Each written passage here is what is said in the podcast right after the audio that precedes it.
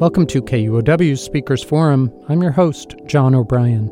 In this episode, mad props to the parents out there having to do their jobs and serve as substitute teachers during the pandemic. There have to be anxious moments. In this talk, author Madeline Levine offers practical advice for managing that process. Her latest book is Ready or Not preparing our kids to thrive in an uncertain and rapidly changing world. The work highlights how some common parenting practices are setting up children to fail and offers healthier alternatives. If your laundry list these days includes balancing pandemic sized stress and a healthy lifestyle, and helping impressionable children do the same, listen in. This talk offers a wealth of helpful information. Madeline Levine is a psychologist with over 35 years of experience as a clinician, consultant, educator, and author.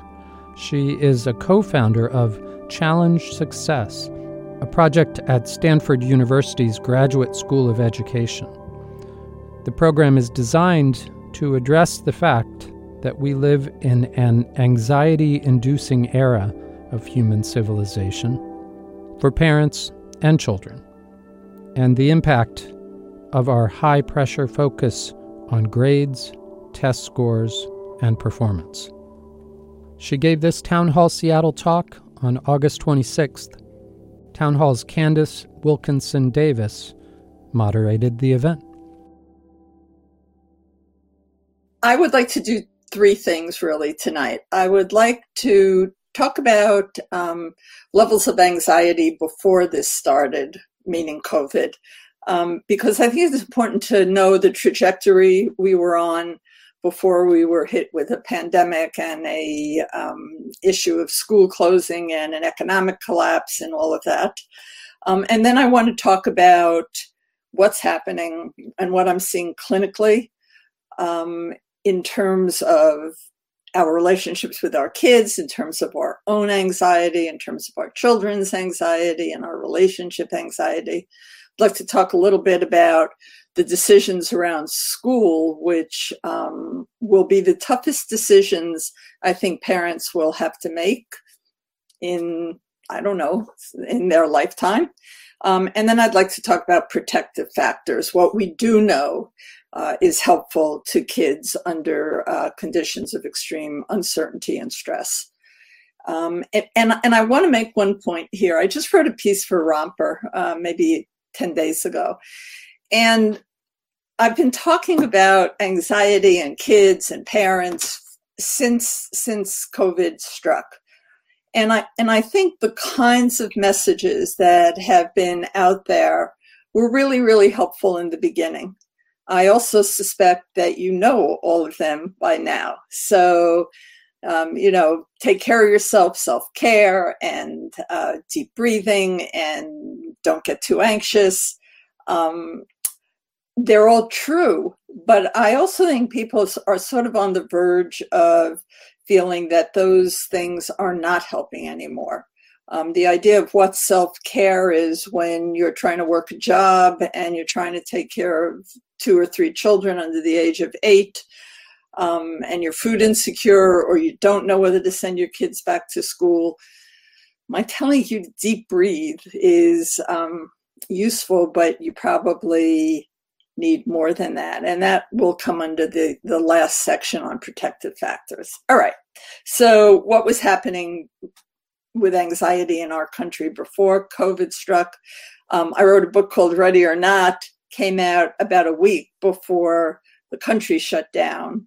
Um, it wasn't that I knew anything about uh, having a um, pandemic, but it was clear that um, the skills that had been so much a focus for parents which was academic achievement um, and you know good grades good colleges all of that were changing in terms of what um, businesses, schools were looking for in kids. And that was true whether I was looking at um, Google or General Motors or um, and a uh, financial institution across the board, there were new um, criteria for for hiring kids, and they were not really as aligned with our old notions as people thought they were. So I was interested in writing about what are what are schools, what are businesses looking for in kids, um, and how we might think about changing the kinds of things we value. That was the idea behind the book. Um, and, and it was about learning how to cope with uncertainty. And we are in probably the most uncertain time in my rather long lifetime at this point. So rates of anxiety were going up before this even hit. And by the way, they were going up not only for kids, which gets a lot of press, but they were going up for you guys, for parents as well. Um, depending on whose research you look at, one out of three kids or one out of five kids um, or one out of four kids, but the number is in there was suffering from an anxiety disorder, but so were their parents. Um, so the rate of anxiety had really accelerated in the last decade or so. And I think that was partly because of the degree of uncertainty before COVID struck. Uh, uncertainty about what kinds of jobs were going to be valued, what kind of education was going to be valued. Um, so we were on a trajectory for the highest rates of anxiety ever in this country uh, before the pandemic. And um, so we've gone into a pandemic with extremely elevated rates of anxiety. Now, I want to talk about anxiety for a couple of minutes. Um, Anxiety that is appropriate, proportional, manageable is essential for growth, right? You, I'm sure everybody in the audience has had the experience of having an anxiety provoking experience and mastering it, right? Um, the last talk I gave before it was, I'm in San Francisco, by the way, before everything was shut down. I was in an audience at 500 people at one of my local private schools, and and I asked how many people in the audience had never had their heart broken, just because I felt like it. And um, out of 500 people, uh, one person had never had their heart broken. I thought that was interesting. Um, and, and what that question is about is look, life is challenging, right? And in order to have the 499 of us sitting there, in spite of having had broken hearts somewhere along the line in our life, you had to have had a number of challenging experiences before that. So that when you were 14 or 16 or 26, whenever your heart got broken, you hurt, you fell down, you picked yourself up, you went on. And how does that happen exactly? Um, it happens because we have these titrated experiences, experiences we can handle along the way. So the mistake that I was seeing parents making, this is pre COVID, um, was they were so busy protecting their children from disturbing experiences that their kids didn't develop the muscle that ultimately would be needed to be able to handle something that, if you all remember what that felt like, it felt pretty devastating to have your heart broken. So the parent who would say something in my office like, um, my kid didn't get invited to the popular kid party, so I'm going to have an even better party for my kid, was not preparing that child to manage the more difficult disappointment in life. And I'd say right now, we are just in a period of intense training wheels for disappointment. I think one of the things that will come out of this is that um, kids will actually be much more adept at handling challenge than they have been before because they've met challenge. And, and one of the messages that I think is extremely important to give kids I'll get into this in more detail, but the idea that we're going to do this, we can do this, you can do this is an extremely important one. Because what I was seeing before was the message was in many different ways you're too fragile, it's too disappointing, it's too scary. All the moms who had a kid who were afraid of a dog. And so the mom would do whatever she could, and it was usually the mom, to not have the kid experience the anxiety of walking in front of the dog. So she would um, drive the car and avoid the dog. And it, that kind of became uh, something in my practice about don't avoid the dog because if you keep avoiding the dog, you're never going to learn that you actually can walk past a, a barking dog. So I think those experiences have been underestimated for kids. And I think to the extent to which we keep um, protecting them, and I'll, I'll, give you one more example of that. Um, I have a kid, had a kid in my practice who um, was afraid to sleep alone. And, you know, full disclosure, I've, I raised three sons, they're all millennials. And um, one of my kids ended up sleeping on the floor in my bedroom, I don't know, till he was six. Uh, did I think that was terrible? Did I ruin him? Absolutely not. But in general, you know, you want your kid to be able to soothe themselves, right?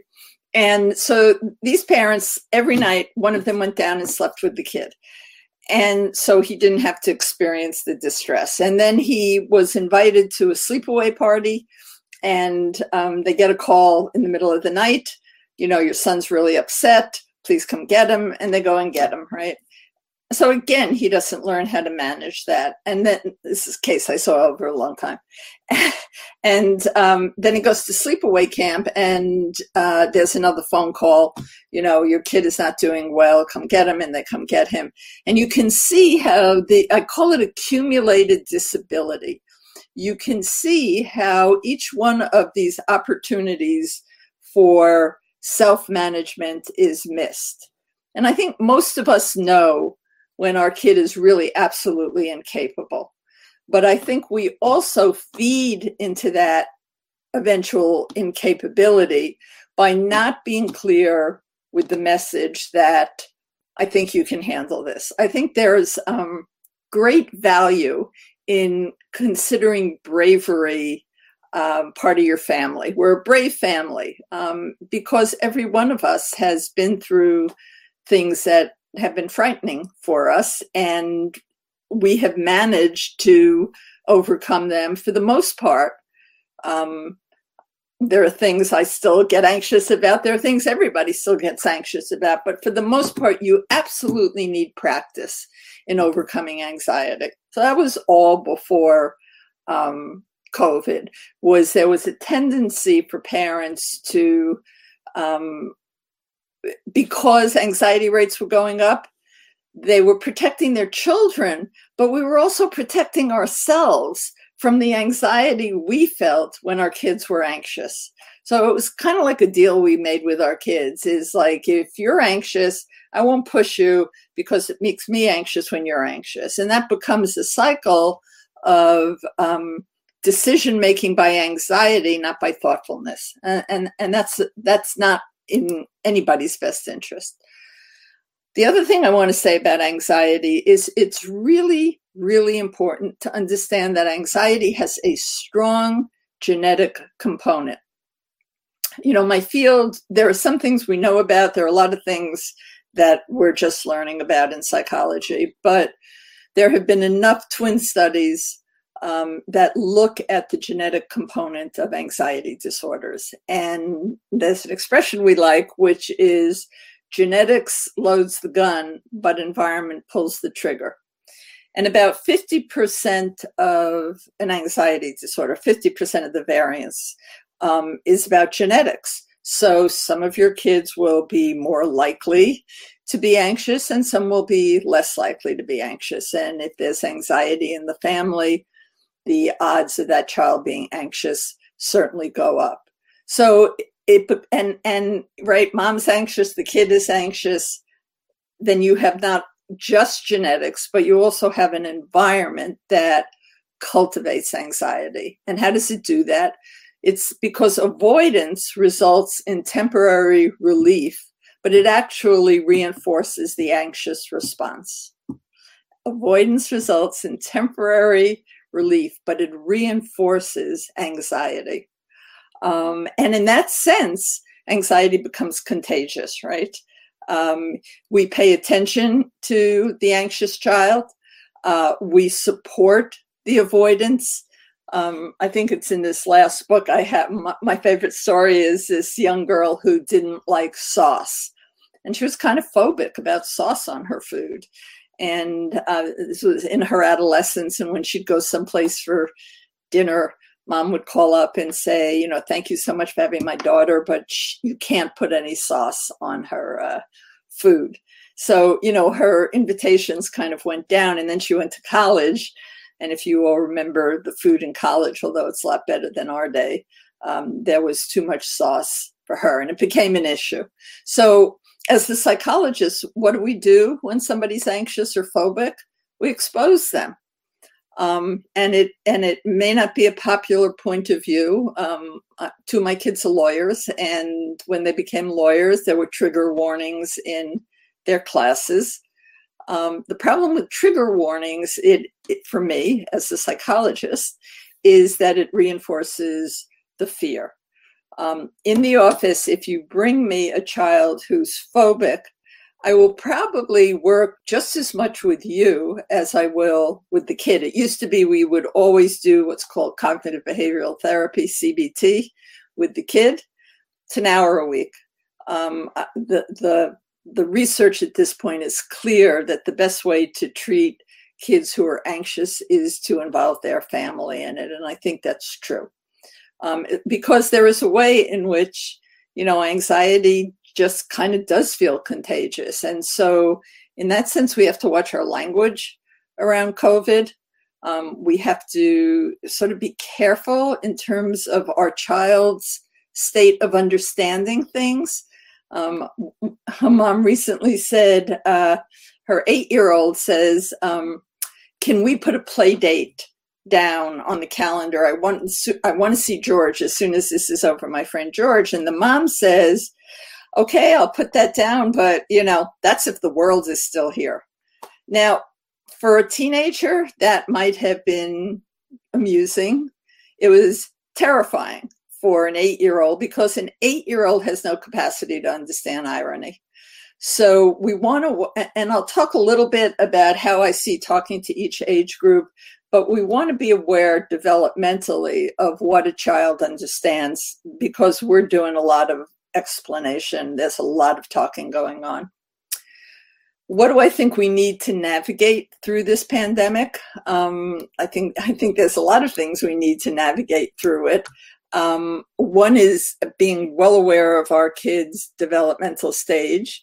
The other is um, totally understanding in your bones that nobody has the answer yet. In the beginning, when I was asked to speak, I would often be asked to speak about best practices. What are the best practices? And who knows? So, you know, I've been a psychologist for 40 years. I've been through tremendous numbers of changes in this country, but never through something like this where kids are home all the time, where isolation is such a big issue, and where um, we're talking about matters of life and death. So when you listen to, to people like me or read things that we write, bear in mind that nobody knows your family as well as you do. So you can listen to the advice, but bear in mind that all of us are kind of taking what we've learned over a lifetime uh, or a degree or whatever and doing our best to apply it just like you're trying to apply what you know around the decision about whether or not to send your kid back to school or not so I, that's just a little bit of a caveat um, that even experts, I get together with a group every other week and we try and figure out what's going on. But it, at the end of the day, I would urge you to trust your gut um, because every family is different and every kid is different. So for some kids, going back to school is absolutely mandatory, right? Um, they have parents who can't provide at home, two parents are working, or a single parent. Um, they have to go back to school. And then you have another household where it's an entire single, you don't have a single parent, you know, you have two parents and you have the resources and you can set up a whatever outside bring in a tutor there is no one size fits all around these kinds of decisions now So I think we have to learn how to sit with uncertainty. And here's the problem the problem is that the brain really hates uncertainty. And the reason why I say there's never been anything quite like this before is that when people look at other times when people have had very difficult trauma in their life, um, they're looking at things like uh, a hurricane or a storm, you know, that kind of thing, which is time limited. This is now, what are we in, five or six months at this point? This has become chronic. Your brain, let me just digress for a minute. Your brain is a prediction machine. That's what your brain wants to do. And if you think about what a normal day, remember the old days when things were normal, um, a normal day, your brain is making a thousand predictions about how the day's going to go. Got to get up, what time you get up. One kid likes um, Cheerios and the other kid likes oatmeal. You know where they go to school and what time they have to be there. When you pick them up, you know what exit they come out of. Uh, you know who hates lasagna and who loves lasagna for dinner. You, you know all of that. Imagine if you had to think through each and every one of those decisions, right? Where do I pick them up today? What time does school end? You know, it, it would be impossible. So your brain is happiest when it can make predictions. Like I said, it's basically a prediction machine. We can't do that now. And our brains are very, very unhappy about that. Um, and because we can't make prediction, we're going to be anxious. That's what happens when you have to sit in uncertainty is people become anxious. And I think what you have to remember about this time is that the goal, from my point of view, the goal for the family is to get through this. Your goal is to try and get through this period of time with your family reasonably intact. It's not to get it perfect. It's not to have, you know, in the beginning we were doing all these checklists on chores and jobs and math and science and structure is important. I'm not saying structure is not important, but what's most important is getting through it as a reasonably intact family. And what does that mean? That means that if wake up time is eight and your teenager says, I'm not getting up before 8:30 or 9, the new wake up time is 8:30 or 9. You're going to have other battles to fight. You don't want to die on the hill of things that are really not that important. Um, and don't read that as, you know, just do anything, but read it as you need flexible structure. I think flexible structure is really important in this time. Uh, lower your bar. Nothing's going to be perfect. Um, focus on your relationships because that's what counts. Try and do something new. Um, and if you don't, don't feel bad about it. Like when this started, I said, oh, great, I'm going to learn how to play piano. And um, it's six months later, and I haven't touched the piano that my kids used to play on. Um, so, okay, you know, you're going to have to sit with, you're doing your best. Um, and if you don't learn that language, if you don't play the piano, if you don't become an artist, um, that's perfectly fine too. All the structure that we rely on for ordering our days is is gone, and so as we make up new structures, um, we're going to have hard time putting integrating something brand new into into that. Um, the other thing I wanted to talk about was um, you know the basics of getting through a difficult time. This is very important for your kids and it's also important for you. And you know what it is. It's get a good night's sleep and eat well and get some exercise um, do some deep breathing try some meditation uh, and very importantly uh, think about doing something for somebody else and it's not just to be like a really good person, which is a nice thing to be, but we know that doing things for others makes us feel better. So it makes the other person feel better. It makes us feel, it's a twofer, right? So with your kids, figure out something that the family can do as we and not me. Um, you know, they always say if you want to go fast, go alone. And if you want to go far, go with others. And since we can't go with our usual others, our work colleagues and our friends, uh, we go with our family. And I, and I think another thing that's helpful, I've been thinking about this a lot lately, is um, to think about the narrative that you want to have at the end of this time.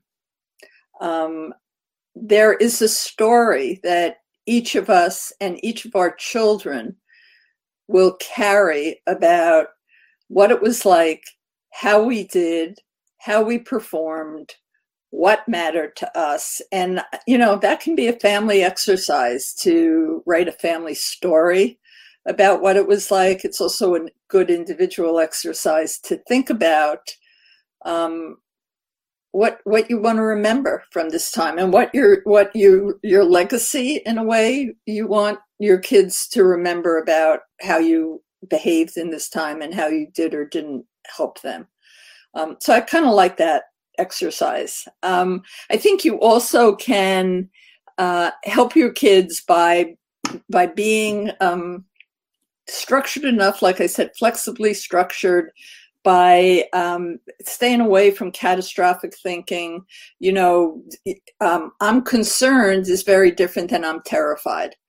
And I think we have to watch our language um, and understand that this will end. This will end. Uh, when and how and the details of that are unknown at this point, but it will end. And the catastrophic thinking, which we get from the media all day, every day, um, is not helping any of us. I have um, an assistant who helps me, and I don't, I don't read the paper. I don't watch the news at all. She comes in, she gives me the five minute uh, download on what's going on in the world. And that's really all I need. I figure at this point, um, when the election is settled, uh, when they get a vaccine, I'm going to know about it. And we do know that people who watch more media are far more likely to feel threatened than people who watch less media. So, um, your kids on their computer or whatever all day, okay, that's fine uh, but not on the end of the world kind of stuff, not the doom and gloom scroll that so many kids are on, and not all day.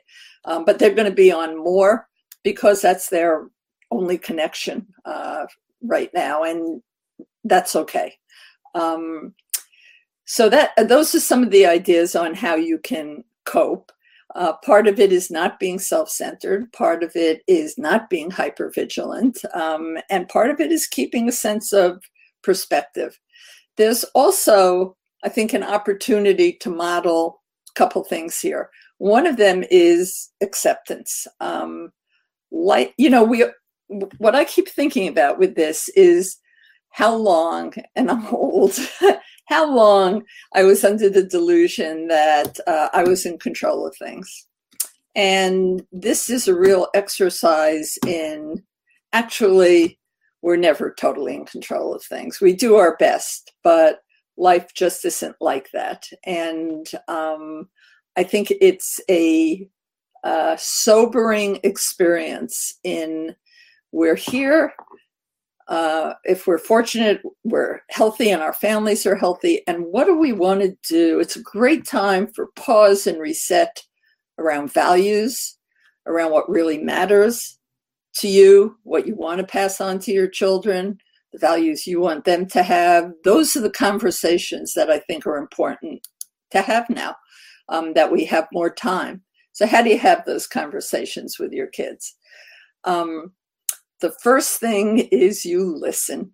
And I think listening is a fascinating thing. So a psychologist spends their career listening and it becomes, you know, pretty easy for us after a while. But I think listening is uh, one of the most underrated skills uh, people have. I think most of the time we'll ask our kid a question and we're already formulating the response. You know, the kid will say, I want to go out. I'm going out. And we're saying you absolutely cannot go out. before he's even or she's even finished her thought. I think the far better strategy is to listen. Tell me about why you want to go out. Um, tell me what that would be like for the family. Ask questions.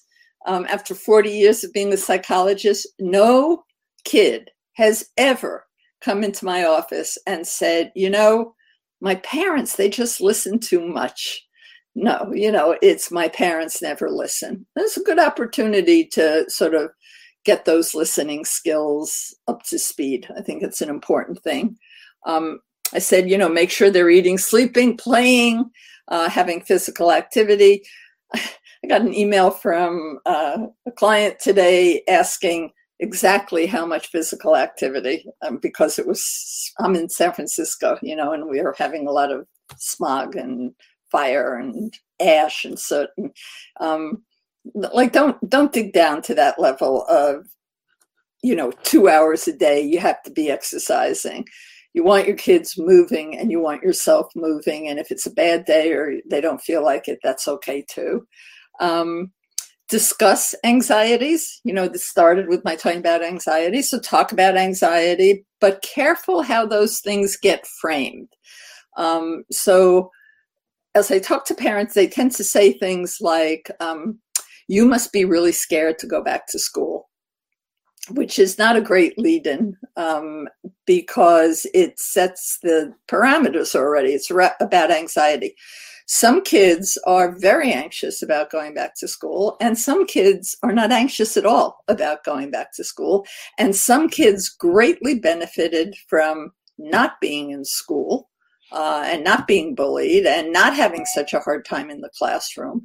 So you want you, you want to be curious um, you want to leave that space so that your child feels free to discuss what their feelings are not you know and don't project your own anxiety because every parent in america is well most parents in america are anxious about sending their children back to school and i'll, I'll talk about that in a minute um, i said limit media um, and back to that idea of you've got this, you know, kid is teary or crying. Somebody called me today, you know, my kid couldn't sleep all night. And um, do I bring them into my room or don't bring them into my room? And I can't answer that for you. I think you don't want to make a habit of regressive behavior. Are you going to see some regression in your children? Absolutely. Um, you know, we're seeing a lot of regression in adults around too much drinking. Um, but you have, at this stage in life, it's so frustrating not to be able to see you. Um, my guess is it's a middle aged audience. And you've had a toolbox for coping with challenge in your life. This is this is a lousy challenge. It sucks right now, but you have had other opportunities to deal with challenge. And I think part of your job is to go back and think about how you did that. Um, I lost a parent very young, and it's when I started writing. And that is in my toolbox of how to manage periods of high anxiety, writing and reading. So that's what I'm doing. And as you know, not playing the piano but it, it's a good time for you to think about what it is that soothes you, what it is that um, kind of refurb, re, not refurbish, like renews you. And circumstances are incredibly different. So for some of us, that may be, you know, laying on the couch and reading a book. And in different situations, that may be going into the bathroom, running the water and screaming. Um, but you have to figure out what is it historically that you've relied on to get through. And if that's not enough, and it's not enough for many of us, then we have to start thinking about what we could add to that toolbox. So, reading and writing has always been my thing. Uh, I'm trying to add some meditative practice. I'm doing so so with that. Um, but it's understanding that you need a, a, reasonable set of tools to manage through this period of time. Okay. Um, so, quickly, I want to talk about how you talk to different age kids because I don't know the age of your children. Or your age. Uh, if you have really young kids, less is more. Um, they don't need a whole explanation of uh, exactly what it is. You know, you use the language. They know you most four year olds know what are ger- germs and there are germs and we're just being careful. They don't need to know grandma's in a high risk group because she has obstructive pulmonary disorder and we could kill her. none of that uh, for a five year old. Um, stay away from high intensity words, um, maintain structure, and stay calm and direct. Uh, young kids are not having the worst time. That's not the group that's having the worst time. Six to 10, these kids can start to think logically, so you can give them more logical explanation, a little bit more data. Um, as I said before, irony is not understood. So the kinds of things that adults sometimes use to blow up tension is not understood by kids in that in that age range. You know, limit limit the scary media um, and maintain your routine, but with flexibility. Kids who are really teenagers, 11 to 15 and 16 like that, it is a really hard time for those kids and you you've got to lead with empathy um, they are missing what makes them feel good which is being with their peers what makes them grow and develop which is learning from their peers taking some risks which hopefully are not too great um, graduating thinking about college um, moving into high school, moving into college, moving into a different stage of life that's separate from parents. And here they are day in, day out with their parents. They're having a really hard time. And because we are as well, I think sometimes it's tough to get the empathy going for them, but um, try and lead with that with your teenager who is probably not being particularly easy at this time. And then with older teens and emerging adults, which is where we're seeing uh, flare ups of COVID because they're out partying or um, going to the beach or whatever it is they're doing. They need to be reminded because they they are as a group concerned with other people. Um, they need to be reminded of of they can't think about just themselves now. It's not just about them, and they have the capacity to do that. Then they, well, they can look very self-centered. In fact, they are not as narcissistic as really young kids. So that's just a quick, you know, summary of how to talk to different age kids. And I and I think, you know, if you want a general thing to put on the refrigerator or whatever, I think you keep in mind that we have these four S's for how do you help children thrive in good times and in bad times. Um, so the four S's are safety, security, seen, and soothed, right? Kids need to feel safe, they need to feel secure, they need to be seen, and they need to be soothed. Um, and I, I think depending on your child's uh, receptivity it's a good time to to if you're in your house pod to sit next to each other or have an arm around your kid um, or or talk to them about what makes them feel safer or what makes them feel soothed. For one kid i'll take a teenager as an example for te- one teenager being soothed is being alone in their room on instagram with their friends that's soothed for a 15 year old soothed for a five year old is probably, you know, cuddling up in your lap while you, or a four year old, while you watch a show together. So you, you have to sort of weigh what it is you know about your child and also, you know, ask them um, what would be helpful to them. I, I think that the other thing to do with kids now is for us is to learn to tolerate their distress. This I started this talk by talking about what I called accumulated disability, how hard it has become for parents, given how um, competitive uh, the world has become in the world of kids. That was my other two books. It was about really, you know, there's more to life than just competing for grades and competing for college entrance and stuff like that. And I think that was part of the reason why parents were accommodating to distress. And I think this is an opportunity for our kids to learn that they can handle things and for us to learn that our kids are probably more robust than we think they are. Um, so that goes back to the idea of um, this is a brave family. I think you can do it, honey. Go ahead, give it a try.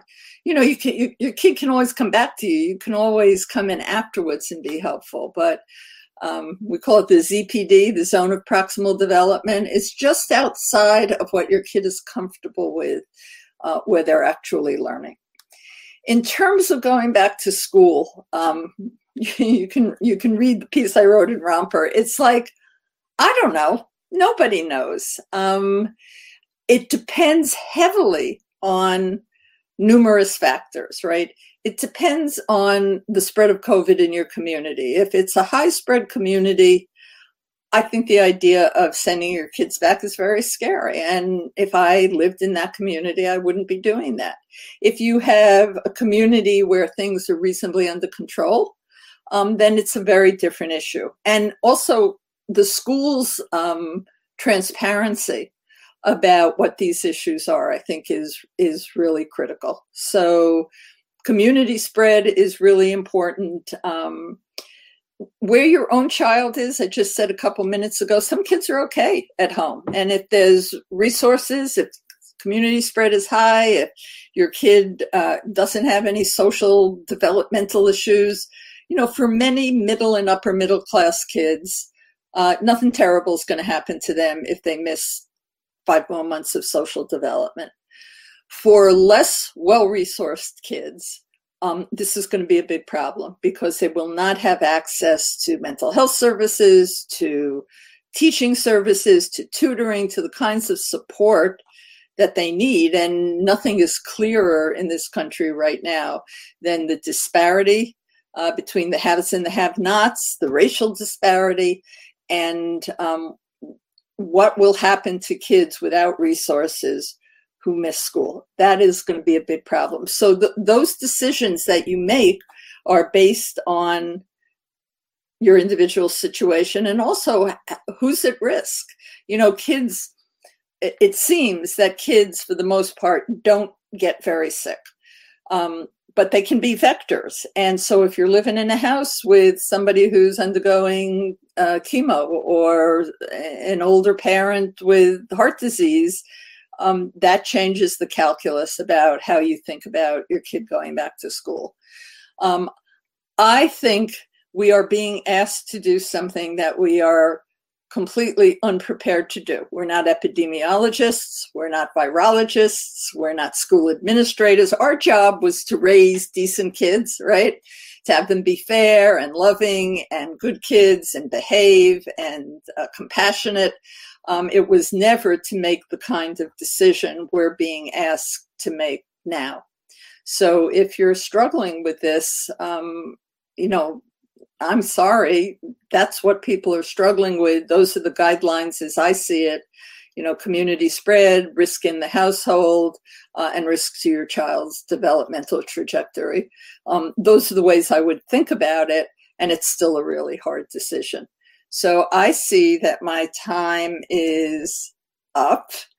Um, I think the last thing I would like to say is uh, one of the things that that makes this tolerable to me is that there is a way to see opportunity in what's happening now. This period of time, like I said, this is training wheels for life's challenges. And I think if we think about the reality that to be good at anything takes practice, we are having a I'd like to say a shitload, a boatload of practice right now in um, meeting challenge. So I keep a little diary. You know, this was really, a, I had a fight with my kid. Um, I never fight with him. This is a really big challenge for me. What's going on? Um, it is an opportunity to to learn to meet challenge. It's an opportunity to add to that toolbox of yours. So it may be running, it may be physical activity for a lot of people, um, it may be reading and writing like it is for me, it may be internal, it may be external. Um, see if you can come up with one other tool to add to your toolbox to help you get through this period of time.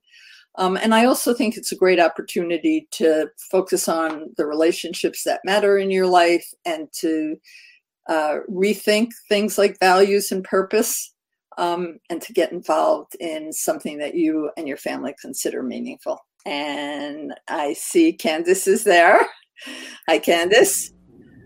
Hi. Hi. Uh, thanks so much for that. Very interesting. Um, definitely, I resonate with uh, your piano playing when we first went to quarantine. I thought, oh, maybe I'll play the guitar. Yeah. Uh, hey. I went, but I went. Yeah, it did not happen. Um, but I went to things that I was comfortable with. You know, that mm-hmm. were comforting to me. So. And what what was it for you? Um, so I do like yarn work, um, crocheting, needleworking, just like little little things I can sit and do. Yeah. You know. Right. And for a lot of people, gardening has become a thing, cooking has become a thing.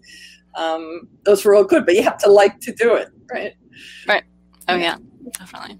So we've got a couple questions. Um, the first one is from Shannon. Hi, Shannon. Shannon is one of our volunteers. Um, so her question is um, I'm personally quite concerned about two things that used to dominate children's lives and contribute immensely to emotional and interpersonal intelligence. Those two things are uh, spontaneity and free play and playing outside. Mm-hmm. Um, so, since COVID, I'm even more worried about how the virus has further reinfor- reinforced not having these activities, especially among young and middle aged children. Do you have any thoughts um, on how we can help parents feel more comfortable supporting these essential activities while remaining safe? So, you know, things going to change, right? And you can't say, hey, call up your friend and I'll drive you over there. It's just not happening now. Um, the playing outside should be able to happen. It's not uh, as communal, um, but your kids absolutely should be outside daily doing something. Um, they can hike if they're a little bit older. They can hike with a friend. You know, keep social distance, masks, all of that. Um, and it's a, it's a point I forgot to make actually while I was speaking, which is give your kids some control. Like all of us are feeling out of control. So it's a good exercise to say, you know, you got to exercise. I don't want to exercise. Okay, well, what would you like to do? Uh, you know, maybe talk to my friend. Well, talk to your friend and take a walk and stay six feet apart. If you can build in a couple of choices over the course of the day, that's a good thing. We need some choices. Our kids need some choices. Spontaneity, I, I completely agree with you. I think that has that will happen in the house, and um, the problem with it happening in the house is that kids learn on the outside what parts of spontaneity really work and what don't right that's the whole point of being with your peer group is um, mom may say, uh, you know, I told the story about the girl with the sauce. Mom may say, you know, I don't think you should do this, and I'm tired of calling. But that girl on the playground will hear, You're afraid of sauce? That's really stupid. And that will have a much bigger impact on how she sees things. So that's not happening. Um, it's less the spontaneity than the impact of learning EQ, you know, the emotional intelligence side of what happens when that happens outside of the house. You can try and build some of that in within the house, but it will not have the same impact that it does among the peer group. Um, I have another question that kind of plays into um, that that sort of uh, you know someone picking on someone else, and I, I think one thing that we've seen so much as a big problem these days is cyberbullying. Mm-hmm. Um, and I wonder if you have any thoughts um, on whether or not the, the movement to online for learning will be an extra challenge mm-hmm. to children who are targets of bullies, or will it actually maybe shield them for some of, from some of that? Just trying to like pull yeah. any like positive out of out of the current moment. No, I, I actually think for some kids, um, gay kids in certain communities, fat kids, you know, there's a whole group of kids who tell me that they like it better. uh, online that they get now that's really not a solution to bullying is to keep kids out of the classroom but um, for some kids this is a better alternative um, and I, think parents need to be vigilant about cyberbullying um, in the same way they need to be vigilant about bullying uh, in the in the schoolyard so you should know what's going on with your kid online um, your kid may not want to share that with you. Um, I always used to fall back. I raised three boys on. That's actually my computer you're on. So I'm loaning it to you because I'm such a generous mom, but I want to have access. I want to make sure that you're safe and not being harmed. And the the other thing, Candace, is again, we don't know. You know, it's sort of it's so tempting to say, well, you know, the research shows that this kid will do better online and this kid will do better. Maybe. Um, and so I think we have to be open to the fact that um, it's a very, very unknown, we're on an unknown territory. And even people who are experts are on unknown territory, which means you've got to be a little more alert to signs of distress. And for, for kids, you know, most of us know what depression and anxiety look like. But in young kids, not so much because the first signs, usually of anxiety in a younger child, are psychosomatic um, headaches and stomach aches and not wanting to get out of bed and I hurt or I ache. Um, the first person I would suggest checking with is your pediatrician. You've seen two or three kids, your pediatrician has seen 3,000. Um, so if you're not sure about whether you should worry or not, um, check with your pediatrician. Uh, and kids, both anxiety and depression looks a little different than adult um, depression. Adult depression is usually teary and sad, and um, kid depression, especially boys in adolescence, can often look mad and pissed off and aggressive. Um, so if your kid is real clingy on one hand or real aggressive, I guess, you know what, as I'm thinking out loud, any change, significant change in their behavior is worth taking a look at. Are you going to see some change? Absolutely. Nothing gets diagnosed unless it's going on for two weeks. That's our baseline for diagnosis. But if you see some kind of change um, and you're not sure, talk to your pediatrician about it or a friend or a teacher who knows that child really well um, because it's going to look a little bit different than adult depression and anxiety. Um, I think that you know, we as adults interacting with each other, we can kind of, you know, we, we analyze each other all the time. And I think there's, you know, we can see in each other sometimes that, uh, especially family, I think this is where I'm kind of pulling this from, um, that so many adults have not dealt with the trauma that they had when they were children. Right. Um, how does that play into the idea that we should st- we should be exposing children to trauma? I imagine it's just the type of trauma that we're talking about. No, I don't think we should voluntarily expose children to trauma. Or not, not shield them from it. Well, wait a minute. There's okay. a difference between trauma and anxiety um, and challenge. So, no, I wouldn't recommend exposing children to trauma, although this is starting to feel like trauma. Um, I, I, speak with Nadine Burke Harris, who is the Surgeon General of uh, California, and we had an interesting conversation about whether or not we're entitled to call this trauma uh, now. Mm, trauma with a small t, as opposed to trauma with a big T. So, uh, you know, let me be clear that um, I'm not suggesting that you know you abuse your children or you know let your uncle have and none of that. That's that's not good for kids under any circumstances. But challenge is. And you know challenge is what has made people feel good about their lives. Mastering challenge. I did that. I know how to do that. And it's um, protective because you're always going to have challenge in life. So it's not trauma. And are we in the middle of trauma? Because a component of trauma is the lack of control so, yes, we are experiencing, um, I'll use Nadine's definition, trauma with a small t right now. And thank you for bringing that up. And for people who have had real trauma previously in their lives, this will be particularly challenging. So, you know, if you know your husband or your wife or your partner or whatever had trauma, it, it's going to kick off, it's going to trigger. Yeah. I've definitely heard a lot of people referring to the trauma we're all dealing with.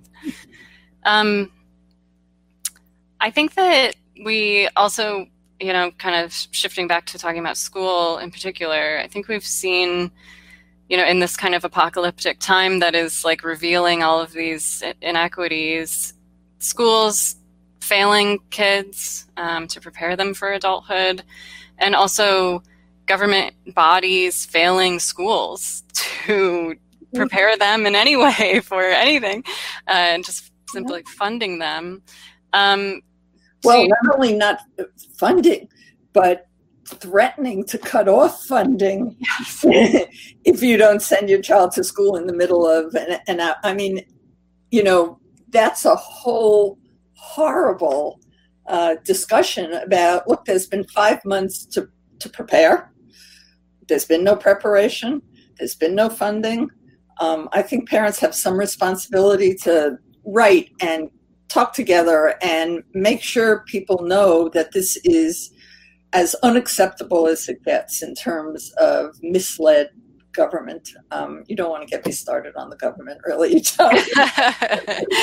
yeah, my question was going to be just more about like the social order. You know, do we all need to just reshift and like re uh, how much our society values education. I mean, it's and how does what what are the barriers to that? What I mean is this? Do you see this as being a time that really brings that um, forward? I think, I think it's a great time, like I said, to pause and think about a reset. I mean, my thing about this very narrow challenge success got started because I'd seen so many kids over the years with different talents and different abilities, and yet it was one kind of kid who was valued in the community that I lived in and across the country. I mean, I've spoken practically, I feel like 400 schools, something like that. So I, I think, look, we're, we have a little more time. No matter, I'm working almost as hard as I did before, but I don't have to go to the airport. I'm not in Seattle. So I, I'm sorry I'm not. I'd love to be in Seattle. I'd love to see what's going on in the ground there. But we do have a little bit more time to, to educate ourselves. Um, you know, I've taken some classes, diversity classes, because I just don't know enough. And I have the time to do it now. And the clarity about the bifurcation in this country between the haves and the have nots is really unsustainable it, it's unsustainable. Um, so yeah, I do think it's a time. Um, we're certainly doing it in at my organization at Stanford. We're thinking about it. Everybody needs to be rethinking um, those things, and you know, you see it so clearly now. Like um, in San Francisco, the wealthy families. Um, I heard that uh, not Target. What's the Scandinavian IKEA. Uh, okay, yeah. Yeah, is sold out of like these long tables because everybody's setting up a table in their backyard, so you can have six kids and a tutor, and um, that's not going to work to make those kids so much more ahead of the kid who doesn't have breakfast and can't get to school and the community's exploding and their parents are work I mean it's just not tenable so yes I think it's a great time to put some energy into thinking about those things. And also, I, I just want to say something because I, I often feel it's not the most popular thing, but I feel it so strongly. And it's probably because I've been through civil rights and women's rights and those things. The hard work starts now. That and and this is not in any way to downplay the protests or anything like that. But the hard work, I used to work inner city um, uh, in New York uh, during community control, and it was after the first go around of um, issues around education. And, you know, like everybody, I was out in the street protesting that was that was good. That needed to happen. What was hard was was going in and doing the work. So I think this is I think we're in a period, an explosive period of anger and acknowledgement and all kinds of things. We have to not lose that spirit um, and let it revert to the way it was. Yeah. I think that's a good word. um, so I've got a question from Amanda. Um, she is asking, what are your recommendations on how to respond to a teenager when they ask questions about the future, such as when will school meet in when will school meet in person again? When will sports be played again? Um, how do we soothe while also being honest and authentic with teens? You know, teenagers after the age of 11 or 12 um, have the same cognitive capacity as an adult, which I know is hard to believe, but they do in terms of not just um, uh, better thinking, they also have abstract thinking by the time they're past 11 or 12. It's why you can never teach uh, calculus to a nine year old because they don't have that in place. But you could teach calculus to a 12 year old or 11 year old, 13 year old. Most of us don't. Most of them wouldn't want to learn that, but they have the capacity. So I, I think in general, you know, the rule is um, direct, calm, transparent, honesty. You don't know. None of us know. Um, and I think the worst thing you can do is prom, you know, uh, what is the thing? Under promise, over deliver. So don't promise that they're going back and then be wrong.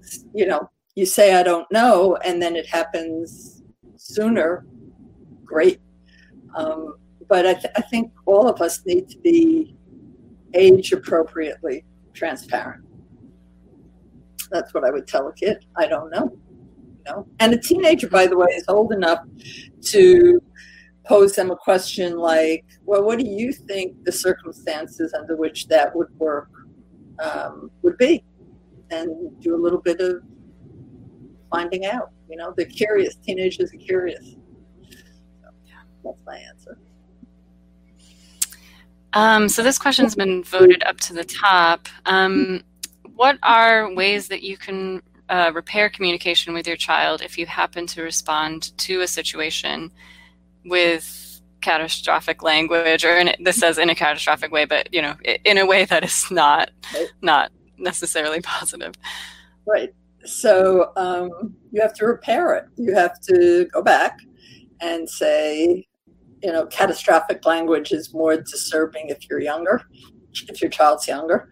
So you go back and you say you know mommy made a mistake you know, um, um, it, it's not the end of the world. Um, it's a period of uncertainty, or you know, the you're yelling at your kid about getting up too late, and you're screaming, or you're screaming and they hear you. You know, I mean, the the the modeling of going back and saying I made a mistake is I just think so valuable for kids. It teaches them to be able to say I made a mistake, and it also teaches them that like everybody's human and they will make mistakes, um, and and can expect to be greeted with kind of open arms um, after they make their mistake. So, you know, just go back and say I'm sorry. And and wait, and one more thing about that, and um, propose an alternative so, mm-hmm. because that's the learning part for your kid is not just the apology, but I could have done this instead. I should have done this instead. Yeah. Great. Um, so I think um, I'll, I'll, make this our final question. Um, so I, I have a friend who is really struggling with how to make the transition from getting ready for a regular day to to moving to schoolwork. Um, it used to be sort of built in. The transition was very obvious. You ate your breakfast and then you left the house and you were going to school. Um, but now it might look like just clearing the dining room table of breakfast and putting books on the table or something. Um, so, do you have any uh, suggestions for transitional activities that might be helpful um, with particularly young kids to get them ready to be in the mindset of working? Right. So, you know, you just gave a really nice example that um, of uh, having breakfast and then clearing the table and then moving in. I think I think having some structure. Um, a lot of people I know have gotten uh, different kinds of bells. There are bells I guess you can get on Amazon that sound just like school bells, but you need a structure around that transition. It can't just be, well, now it's time to go to school.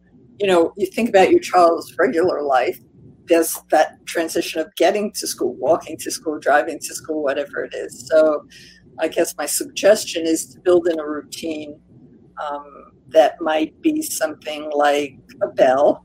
You know, you clear the table, get your books, um, change into your clothes, maybe, you know, whatever the routine is. Uh, take off your pajamas and put on your clothes. That would be a good one. Brush your teeth. You know, some routine that makes the transition and leaves some time in between because in regular life, there's by the when your kid leaves the house, it's 40 minutes until they're actually sitting and doing their work. So I build in a half hour of transition time. Yeah.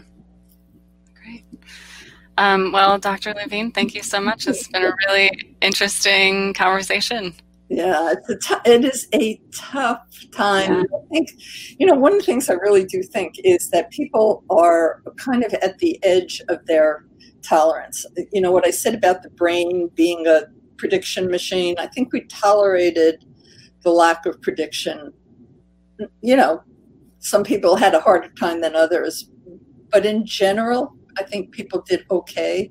I think people are at the, at the end of their ability to tolerate this much uncertainty and conflict in the country. I mean, it, it's bad enough that there's a pandemic, let alone, you know, the craziness that's going on politically, the amount of hate and rage and inappropriate. Uh, it just, I hope we never see a time like this again.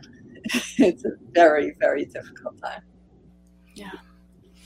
Uh, well, thank you so much for your on that optimistic note. I know it's hard to hard to end on a, on a positive yeah. note, but yeah. um, but I will say, you know, um, buy Dr. Levine's book, support your local bookstore. That's a positive thing.